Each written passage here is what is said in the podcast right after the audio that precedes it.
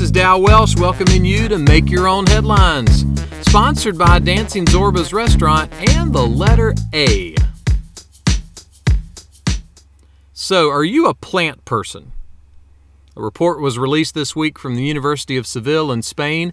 It outlines a study over the past year of more than 4,000 people from 46 countries.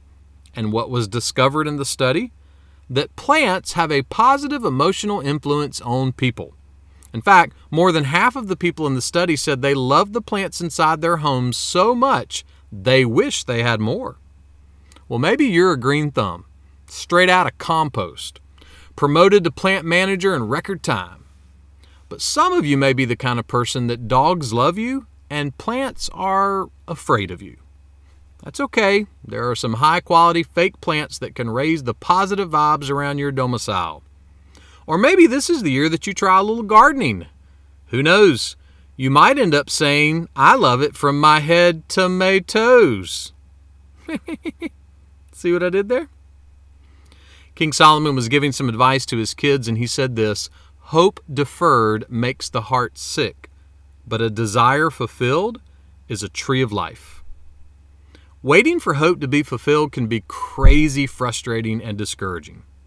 But when that hope is fulfilled, it feels like the first fruit on the tree.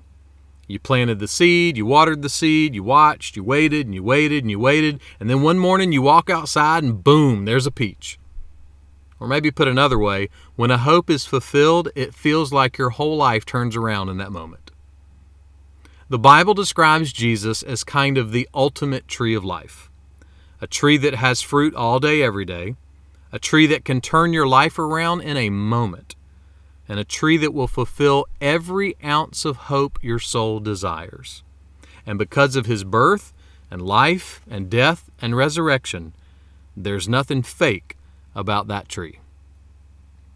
Make that one of your headlines today.